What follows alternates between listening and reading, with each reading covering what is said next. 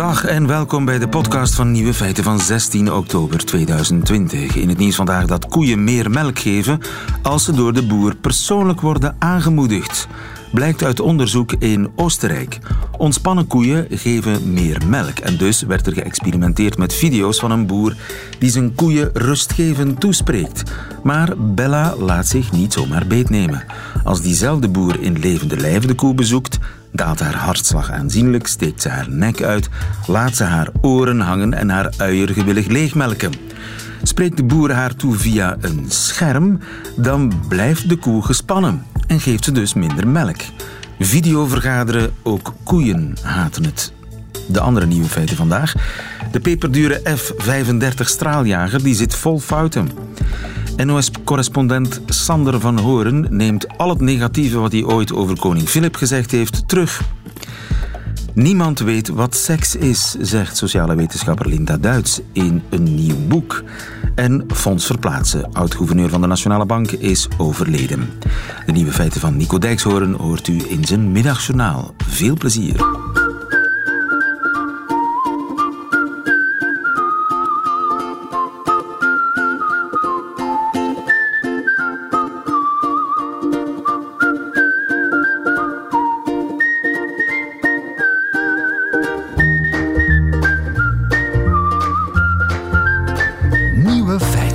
Toestel dat bijna 120 miljoen kost, daarvan mag je toch verwachten dat het werkt. En toch de F-35 straaljagers, waarvan we er 34 besteld hebben, die lijkt wel een vliegende doodskist. Althans, dat blijkt uit een fatale testvlucht. Jens Fransen, goedemiddag. Goedemiddag. Onze defensiespecialist, jij zat al te, te zwaaien bij 120 miljoen. Kost het geen 120 miljoen, zo'n toestel? De huidige toestellen, degene die wij hebben gekocht, uh, kosten ongeveer 80 miljoen euro. Dat is een iets ouder toestel dat gecrashed is, maar blijft natuurlijk heel veel geld. Hè. Je mag ervan uitgaan, het toestel dat, uh, dat daar gecrashed is, in mei kostte wellicht 120 miljoen uh, euro. Ja, dus ongeveer een half jaar geleden stortte ja. tijdens een testvlucht zo'n peperdure F-35 neer. Het onderzoeksrapport is klaar. We weten wat ja. er is misgegaan. Is het iets heel kleins? Um, nee, Nauwelijks om nee, nee, eigenlijk niet. Hè. Je moet weten, het ging om een, een nachtvlucht. Het was een instructeur die uh, ermee vloog. Een, um, op het moment als hij landt, gaat hij eigenlijk een stuk te snel. Maar dat was ook een klein beetje voorzien, want hij ging een snelle landing doen. Um, en je weet, normaal, ook gewone burgervliegtuigen, als die landen, komen die eerst netjes op hun achterwielen terecht. Maar hij kwam meteen met de drie wielen Tegelijk kwakt hij op die landingsbaan. Dat voorwiel gaat beginnen stuiteren. Die neus gaat omhoog. Hij probeert nog de controle over die straaljager op volle snelheid terug te nemen. Lukt niet. Moet uiteindelijk op vijf seconden tijd gebeurt dat allemaal. De schietstoel gebruiken. Toestel uh, gaat alleen rollen door, draait om, in de vlammen op. 120 miljoen euro naar de vlammen, in de fik. Toestel vernietigd. De piloot overleeft het. Ja, de piloot heeft het overleefd. Nu, die man heeft nog geprobeerd om de zaak te redden, maar dat toestel reageerde niet meer of wat? Nee, want wat je normaal doet bij een slechte landing of een landing die aan het mislukken is, wat doet een piloot op dat moment? Dat is standaardprocedure, full throttle. Je zet de motor helemaal hard aan en je probeert gewoon terug te doorstarten om dan te kijken wat is er fout gegaan, eventueel uit te wijken naar een andere luchthaven, mocht er te veel wind zijn, dat soort dingen, om dan die uh, landing goed in te zetten. Maar hij heeft de tijd niet gehad. Het vliegtuig reageerde ook niet op de dingen die hij ingaf. Hoe kan dat nu? Maar je moet weten, de F-35 is net trouwens zoals de meeste nieuwe toestellen ook in de burgerluchtvaart. Um, daar zitten heel veel technologieën die eigenlijk die piloot moet gaan helpen op momenten als het moeilijk is. Want dat toestel zit vol met sensoren. Gaat weten hoe hoog je zit, hoe snel je vliegt. Om maar een voorbeeld te geven, in die toestellen, ook in een aantal andere toestellen, zit er bijvoorbeeld een radar die moet vermijden dat je de grond gaat raken, dat je moet crashen kan je afvragen, ja, maar welke piloot zou dat nu gaan doen? Maar stel je voor, je zit in een straaljager, je maakt een aantal heel snelle bochten en je verliest bijvoorbeeld het bewustzijn, wat vroeger heel vaak gebeurde. Dan zal het toestel ingrijpen als je op volle snelheid richting een berg vliegt, zal die gaan zeggen, oké, we gaan nu een uitwijkmanoeuvre doen, we gaan naar links, ja. we gaan naar boven. En dus het zijn diezelfde veiligheidsmaatregelen die verhinderen dat een piloot nog controle kan nemen over het vliegtuig en heel snel kan doorstarten als het misgaat bij de landing. Ja, het goede nieuws is vliegtuigen crashen, nieuwe vliegtuigen crashen niet meer als er één ding fout loopt. Vliegtuigen crashen wel nog als er heel veel dingen fout lopen. En dat is gebeurd met... Er zijn dus heel veel dingen Er zijn heel veel dingen fout gelopen. Ehm, bij de F-35 zit je met een nieuw systeem waarbij de piloot een heel dure helm, 500.000 euro, heeft een helm aan met een vizier. En de informatie wordt geordend voor die piloot, zodanig dat hij alleen maar de meest belangrijke informatie krijgt op dat vizier. Niet langer op schermen. Ook nog schermen, maar vooral op het vizier. Dat vizier werkte die nacht niet goed. We zaten in Florida, er was heel veel vochtigheid, er zat, een beetje, zat een beetje vocht op dat vizier, waardoor hij eigenlijk een slecht zicht had. Bovendien was de landingsbaan uitzonderlijk slecht verlicht. En die combinatie gaf aan dat de piloot eigenlijk een stuk foute informatie kreeg op dat scherm, waardoor hij zich zeer moeilijk kon gaan aligneren van waar ligt die, ligt die, die landingsbaan nu, waardoor hij eigenlijk in die laatste seconde een stuk snelheid had moeten minderen, waardoor hij op een te grote snelheid zat, waardoor hij eigenlijk ook dichter tegen de grond zat dan hij eigenlijk Hij zelf was eigenlijk blind aan het vliegen. Hij was eigenlijk voor een stuk blind aan het vliegen. Vandaar dat hij, dat hij horizontaal op die landingsbaan Waardoor hij horizontaal op, eh, met die drie wielen tegelijk is gekomen. Was een getrainde instructeur. Die man weet wat hij moet doen. Wat ook al niet hielp, was er zijn problemen met het eh, zuurstofsysteem binnen dat toestel. Wellicht heeft hij een aantal uren toen hij aan het vliegen was net te weinig stuurstof gekregen. Waardoor hij natuurlijk heel erg vermoeid was. Waardoor zijn brein heel erg moe was. Omdat hij gewoon te weinig zuurstof heeft gekregen. Op het moment zet hij dat toestel neer. Maar dat toestel begint natuurlijk ook, die computer, die boordcomputer, begint ook te kijken van oké, de wielen staan aan de grond.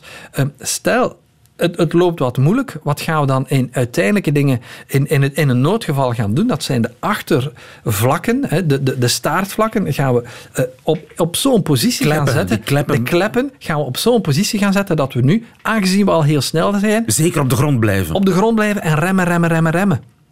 Maar die piloot wou absoluut niet remmen, remmen, remmen. Op dat moment zei die piloot, speed. het loopt fout. Nu moeten we helemaal naar boven. Maar dan zou die toch de computer heel snel moeten kunnen overrulen en aan een klep trekken en, hup, en, dat manueel vliegen. Op, en dat is op dat moment niet gebeurd. Het gaat natuurlijk heel erg snel. Je hebt maar vijf seconden. En men probeert zoveel mogelijk scenario's op voorhand uit te tekenen, maar dat was een heel hoe- uitzonderlijk hoe- hoe- hoe- scenario. het is toch niet de eerste keer dat Lockheed een straaljager bouwt? Hoe kan dit nu? Het is niet de eerste keer dat ze een straaljager bouwen. Het is wel de eerste keer dat ze zo'n complexe straaljager bouwen. En dan merk je dat daar nog steeds fouten in zitten. En dat je een aantal gevallen zal Maar die is hebben. al x maal verkocht. Hoe kan, hoe kan een toestel dat al zo vaak verkocht is? En, bedoel, hebben wij dan een kat in een zak gekocht? Nee, sterker nog, het eerste toestel vloog al 15 jaar geleden. Maar daar staat tegenover, bij oude toestellen van de vierde generatie bouwde men eerst op kleine schaal, op grote schaal, had men een aantal testtoestellen. Die testte men heel uitvoerig en dan begon die productie. Hier heeft Lockheed Martin eigenlijk met een nieuw procedé willen werken en we gaan dat testen op papier. ehm, alles ziet er goed uit en we gaan eigenlijk beginnen met die productie al. Waardoor je nu met een aantal toestellen zit die eigenlijk al geproduceerd zijn, terwijl men eigenlijk nog niet de volledige doorontwikkeling gedaan had. Dus ze hebben te veel geloof gehecht aan de tekentafel, aan de computer, Voilà, aan de simulator. voilà. En wat blijkt, daardoor is, eh, zijn die ontwikkelingskosten ook zo uit de pan eh, helemaal gegaan en, en zit je ook met zoveel problemen. Dit was wellicht ook een te complex toestel. Men heeft de lat zeer hoog gelegd en om opnieuw een voorbeeld te geven, eh, normaal vliegt zo'n toestel met twee, drie verschillende softwaresystemen. Je hebt één softwaresysteem dat zorgt voor letterlijk het vliegen, de motor, de kleppen, de andere. En dan een tweede software systeem wat alles gaat doen qua radar en dan eventueel raketten en antiraketsystemen. En dan eventueel nog eens een derde software toestel die alles qua camera's gaat bedienen. Nee, heeft Lockheed gezegd, we gaan het allemaal in één softwarepakket steken, zodanig dat al die systemen met elkaar kunnen gaan praten. Op papier, in theorie, fantastisch. In de praktijk, nachtmerrie. Ja, we hebben dat wel gekocht, hè Jens? We hebben dat gekocht. Daar staat tegenover, wanneer de onze, de Belgische, geleverd zullen worden, dat is binnen drie, vier jaar, gaan we ervan uit dat eigenlijk al die problemen van de baan zullen zijn. Wat waar je nu moet naar kijken is, worden die problemen onderzocht en worden ze aangepakt? En dat moet je vaststellen, ondanks de vele problemen die die F-35 heeft gekend, worden die problemen wel gedetecteerd en aangepakt. Zijn we Moet dat ook zeker? Voorlopig wel, want elk probleem En, en- wordt en altijd als, goed en als het niet aangepakt wordt, kunnen we er nog vanaf? we kunnen er niet meer vanaf. Ja, je kan altijd van alles vanaf natuurlijk. Hè. Als je een huis gekocht hebt en je hebt het betaald, kan je zeggen, kijk, ik geef het terug. Maar natuurlijk, dan ben je wel een deel van het geld kwijt. Maar wat heel belangrijk is, als je kijkt, er zijn op dit ogenblik al meer dan 500 van die toestellen geproduceerd. En ze worden nu heel snel geproduceerd. Dus degenen die nu worden gemaakt, die zitten al een, een stuk beter in elkaar en die kinderziekten zijn er eigenlijk allemaal uit. Er gaan er ook zoveel gemaakt worden, om en bij de 1500, dat het zal moeten werken. Want wij hebben er 34, maar wij zijn eigenlijk maar één escadron bij de Amerikanen. De Amerikanen op zich alleen kopen er 1500. Als er een probleempje zal moeten worden opgelost, is het niet omwille van die 34 Belgische toestellen, maar is het omwille van die 1500 Amerikaanse toestellen waarvan de Amerikaanse overheid zal zeggen, beste vrienden van Boeing, dit kan maar beter tegen het einde van de week opgelost zijn. Ja, eh, ik help het uh, je hopen. Jens Fransen, dankjewel. Goedemiddag. Nieuwe feiten.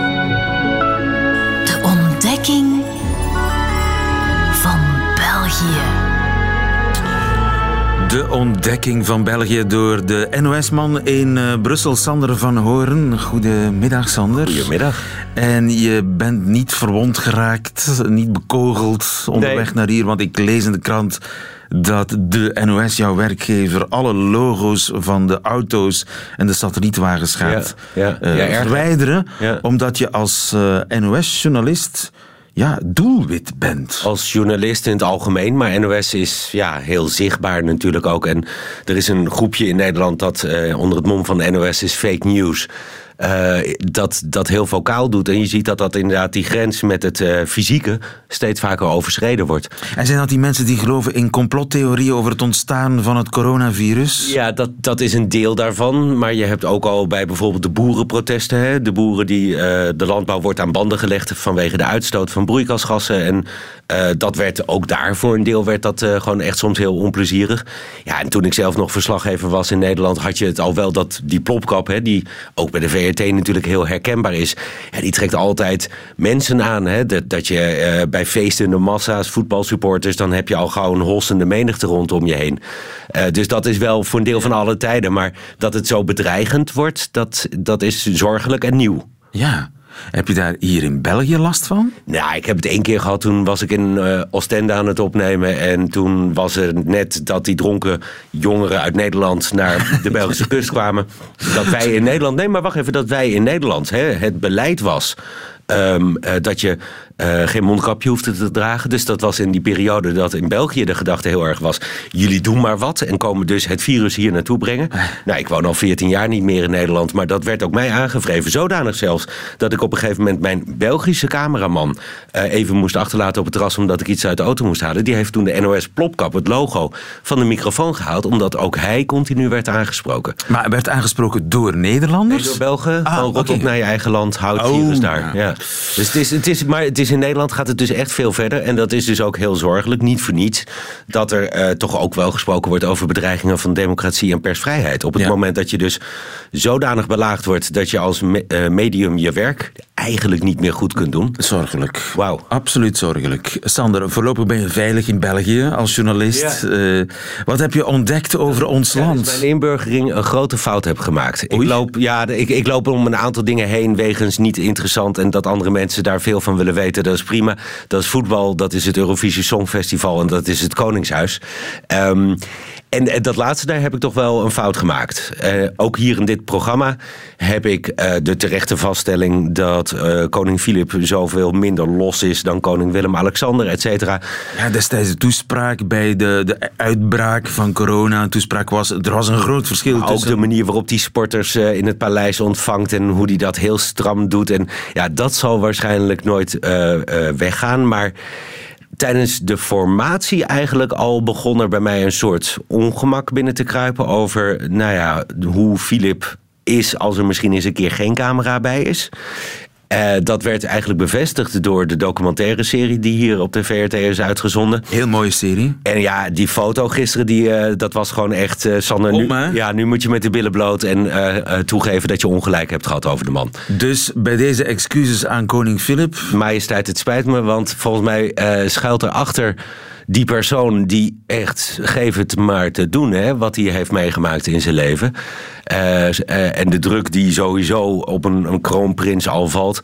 daarachter schuilt volgens mij een hele pintere persoon die echt België uh, op momenten ook wel bij elkaar houdt. Ja, zonder hem hadden we nieuwe verkiezingen gehad? Ik denk dat je die stelling wel aan kunt, ja. Ik bedoel, hoe die formateurs, preformateurs, verkenners um, heeft aangehouden. Terwijl ze eigenlijk zelf al de handdoek in de ring hadden gegooid. Hoe die op verrassende momenten uh, verrassende koppels, duo's benoemd heeft hoe die dus misschien niet zelfstandig naar Vivaldi, wel daar ook wel speculaties over zijn, heeft toegestuurd.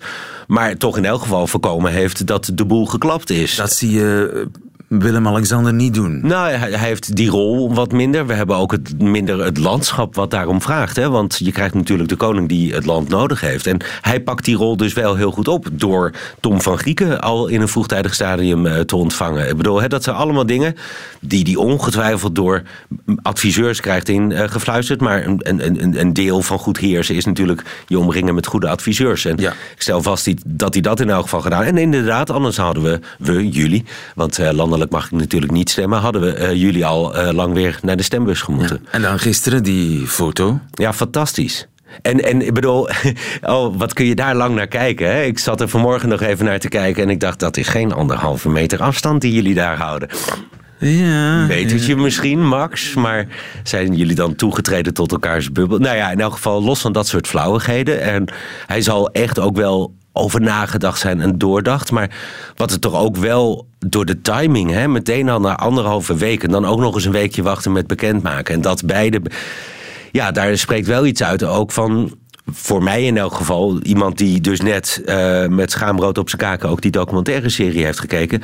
Iemand uit die. Um, ja, zijn eigen jeugd nog steeds aan het afgroeien is, uh, aan het afgooien is. En die dus inderdaad ook naar zijn vader een statement geeft, naar de maatschappij een statement geeft, naar zijn halfzus een statement geeft. Van ik doe dat op mijn eigen manier en dit is mijn eigen manier. Ja.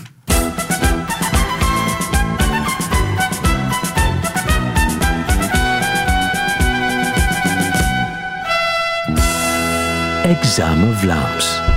Ik weet niet of onze koning het examen Vlaams zou doorstaan met vlag en wimpel. Dat weet ik niet. Zijn Nederland is, is goed, ja. maar zijn Vlaams, met het typische Vlaamse...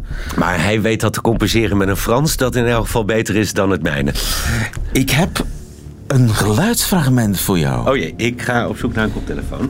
Ken jij de plankaart? Nee. Dat is het kijkcijferkanon tegenwoordig op zondagavond op het eerste VRT-net. De Plankaart is een familie, de familie Plankaart namelijk. Uh, paterfamilias is Eddy Plankaart. Hij is uh, voormalig wielrenner en hij heeft een uitgebreide familie. En die uh, gaan een, hebben een, een, bouwvallig kasteel gekocht in Frankrijk dat ze met de hele familie gaan restaureren. Oké. Okay. Heel, hele mooie reality. Het is echt, het is praten, reality. Het is absoluut echt. Chateau Meiland, maar dan van België, zeg maar. Chateau Plankaart. Chateau Inderdaad, ik denk zelfs door dezelfde productiefirma gemaakt. De taal die ze spreken is diep Vlaams. Oh,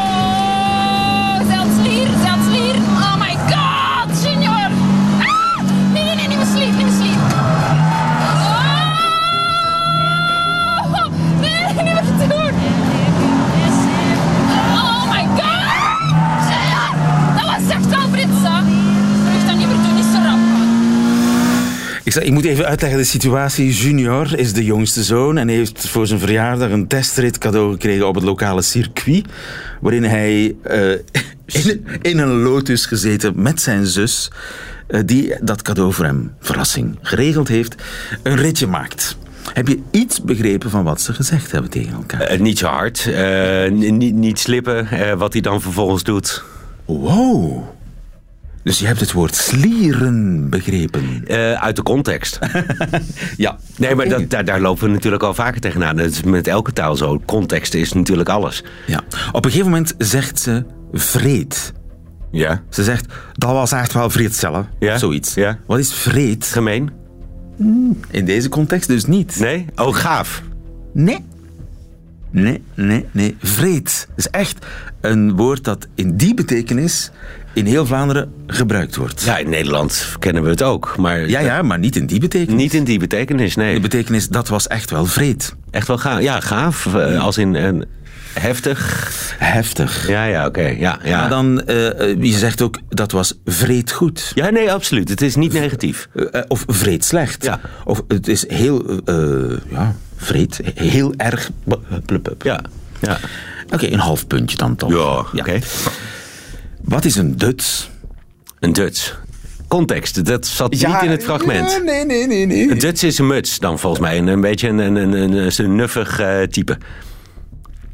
Is een Duts een muts? dat, dat, dat, zou een, eh, een 14-daags colloquium in een bosrijk gebied eh, onder taalvirtuozen kunnen eh, vragen. Een Duts is een sukkel. Ja, een nuffig type. Een muts is meer een nuffig... Ja, oké. Oké. Maar wacht even, een, een Duts of een muts is een, dan in elk geval een vrouwelijke muts. De- een vrouwelijke Duts. En Duts kan ook voor mannen gelden, begrijp ik uit jouw woorden. Een Duts kan voornamelijk voor mannen gelden en ook voor vrouwen. Ik denk dat daar geen geslacht aan Oké, vaststaat. want een muts is echt een vrouw. Een muts is, een, dat is meer een seut. Ja, Oké. Oef. half puntje weer. Ja, het gaat, het gaat beter dan ooit, moet ik zeggen. Excuses aan eh, koning Filip leggen mij geen windeieren. Nee, inderdaad. Nee. Wat is inox? Oeh, dat is een product, een eigen naam weer. Ehm Inox, ik ben hem ook tegengekomen. Genekt door inox. Ja, Sander van Horen. het is ook zo'n kruiswissel. Het- Het is in elk huis te vinden. Ja, ja, ja, ja. Ja, een schoonmaakmiddel, maar ik, nee, ik zou niet weten wat. Het is, Nee, het is geen schoonmaakmiddel, Nee. Sander. Inox. nee inox. Nee. Help. Roestvrij staal. Ach, jeetje. Ja, ja, echt waar? In, in de keuken. Ja. En waarom noem je dat niet gewoon roestvrij staal? Omdat wij daar inox tegen zeggen. Oké. Dat is een paar lettergrepen minder. Ja, ik ben Dat het inderdaad dat is zo vaak tegengekomen, maar ja. Inox. ja. Maar ik, ik, het moet gezegd, Ja. het ging fantastisch deze week. Maar je moet volgende week toch terugkomen. Ik zal het doen. Tot dan. Nieuwe feiten. Radio 1. Nieuws dat, eh, droevig nieuws dat eh, net binnenloopt. eh, Steven Rombouts, goedemiddag. Goedemiddag. Fons Verplaatst is overleden. Ja, inderdaad. 90 is hij geworden. Ja, Ex-gouverneur Nationale Bank, vooral bekend. En ook kabinetchef geweest van eh, premier Martens. Hè? Ja, en in die hoedanigheid heeft hij ook een heel belangrijke beslissing genomen, omdat hij toen ook wel het, eh, ja, de architect was van het herstelbeleid eh, in ons land. Eh, de Belgische economie lag eigenlijk begin jaren tachtig compleet op zijn gat, omdat het heel hard geleden had onder de oliecrisis, maar ook onder de manier waarop de lonen hier gevormd werden.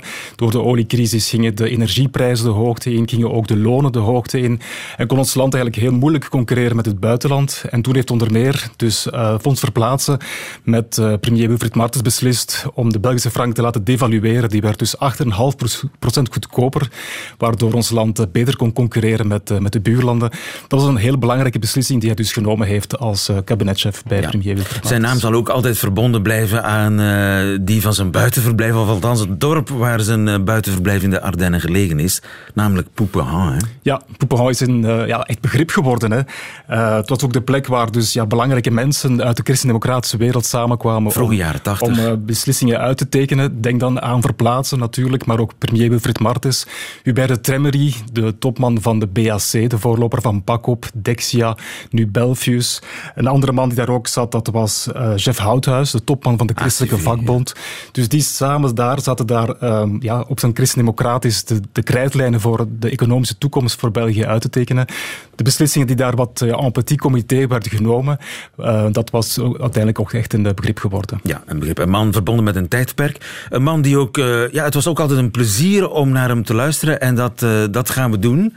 Want hij werd ooit geïnterviewd door uh, Pat Doné. En toen zei hij dit. Het is de eerste keer dat u in het openbaar over uzelf vertelt. De vraag ja. natuurlijk die voor de hand ligt is waarom? Waarom heeft u daar zo lang mee gewacht? Uh, luister, ik geloof... Uh, in mijn leven heb ik uh, veel geluk gehad.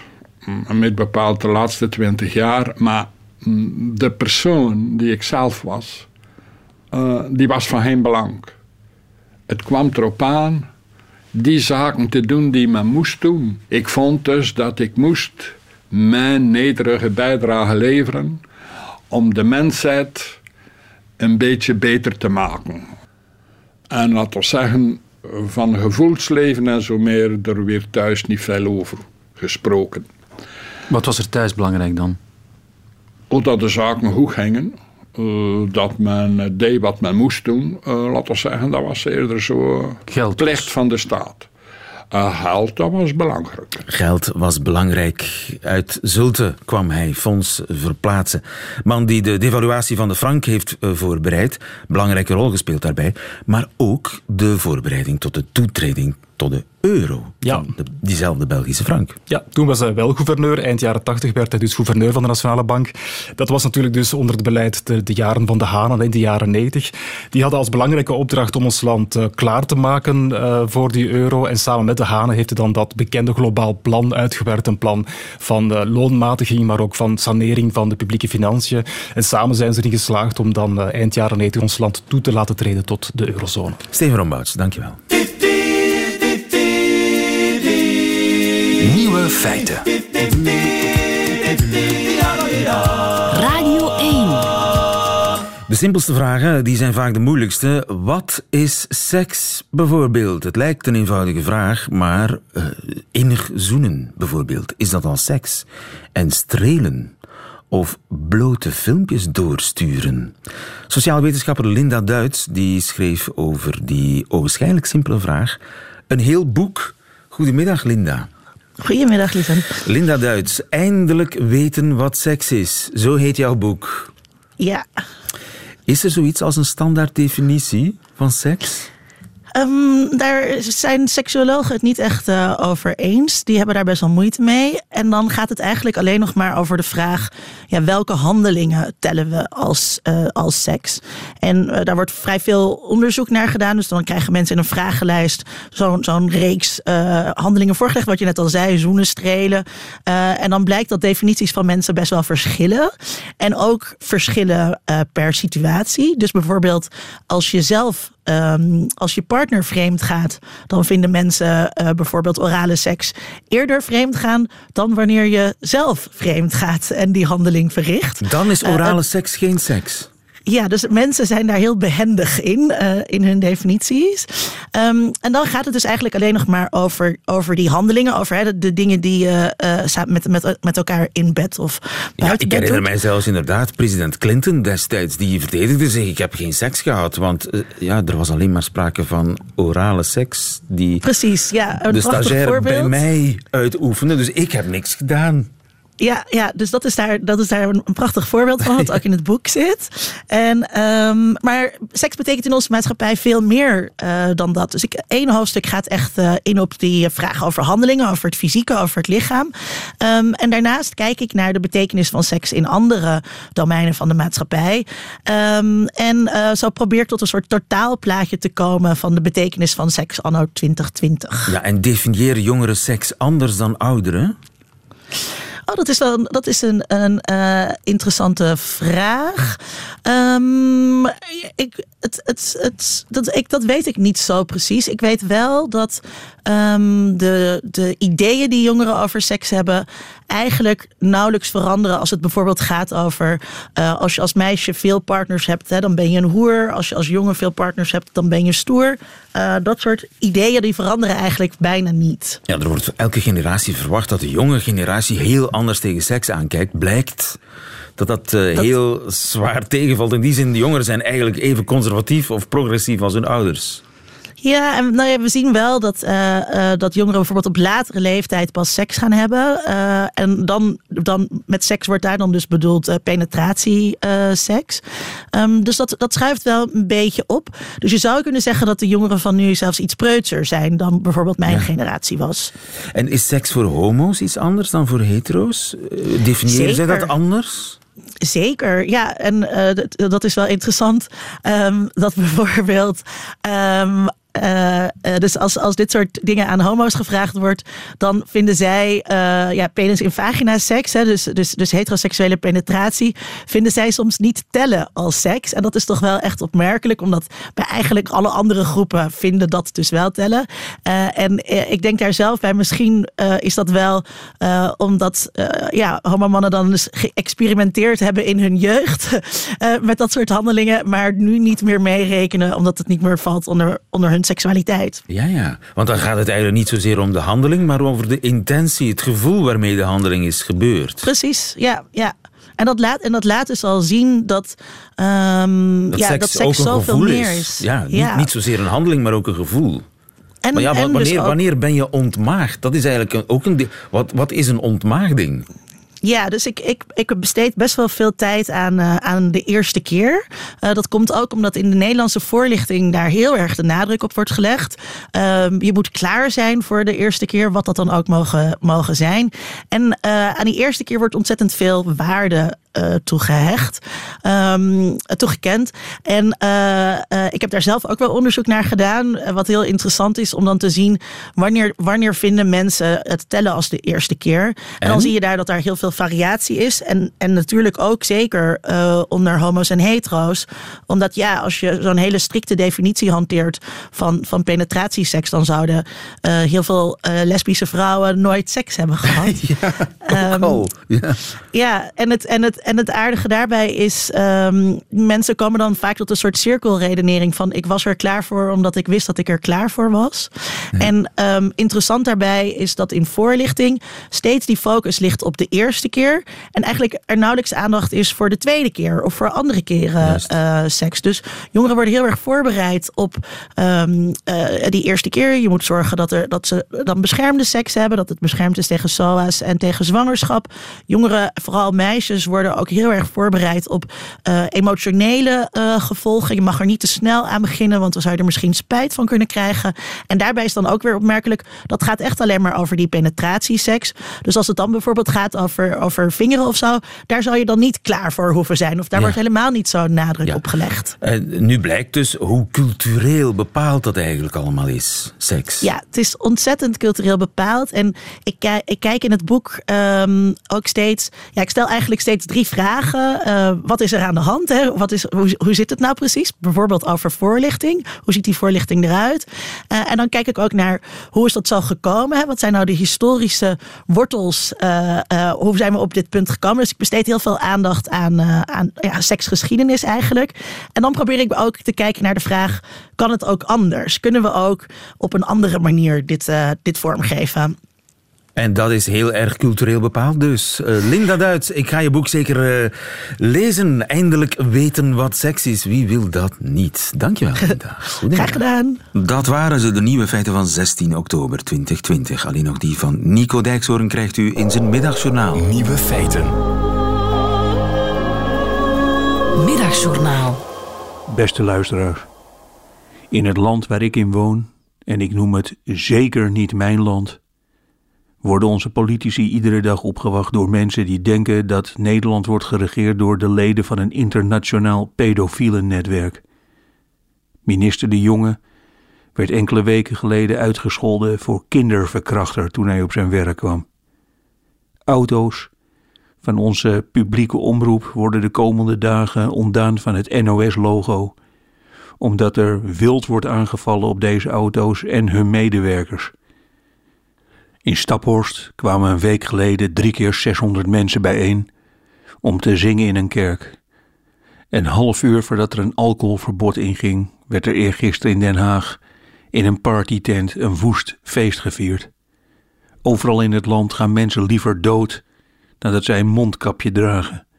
Theaters moeten al hun vaste krachten ontslaan, bedrijven vallen om en een steeds krankzinniger verontwaardigde woede waait door Nederland. Luisteraars, ik kan dus even helemaal niks leuks verzinnen. Ik breng het vandaag even niet op om hier over een banaan te praten die precies op mijn oma leek. Het lukt me even niet om u te vertellen over de keer dat mijn postbode vertelde dat hij helderziend was, maar dan alleen met gebeurtenissen die in het verleden waren gebeurd. Hij kon mij precies vertellen wat er een jaar geleden, maar dan een dag later zou gebeuren. Ik was ook van plan om heel even kort te vertellen hier over Stippy, ooit de hond van mijn ouders. Als je hem aaide, dan blafte hij het Zweedse volkslied. Maar het gaat even niet. Vandaag voel ik voor het eerst wanhoop. De complotdenkers rukken op. Wat mij vooral somber maakt is de veerkracht van de mens. Ik kan daar nu gewoon live naar kijken. Hoe de westerse beschaving als een vuilniszak buiten de deur wordt gezet zodra er geen alcohol meer wordt geschonken. Blijkbaar is niet liefde onze motor, maar bier uit blik, gezopen op straat. En het is zo eenvoudig. Blijf allemaal vier weken thuis. Ontmoet niemand. En daarna zit je weer in het paradijs. Maar dat is schijnbaar niet waarnaar wordt gezocht. De kern van de mens is duidelijk zichtbaar. Drie weken op vakantie, zuipen en schelden. En neem je ze dat af, dan komen ze pas echt in beweging. En ik heb het niet over u, luisteraars. Want u bent lief. Want u luistert heel ouderwets naar de radio. Nu, op dit moment. En dat is dan weer prachtig. Tot over drie weken, luisteraars.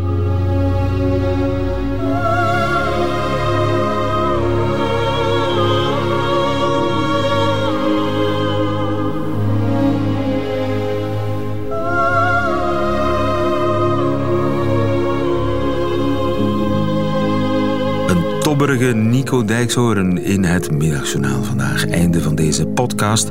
Hoort u liever de volledige uitzending van Nieuwe Feiten met de muziek erbij? Dat kan natuurlijk via onze website of via onze app. Daar staan overigens nog veel meer fijne podcasts. Tot een volgende keer.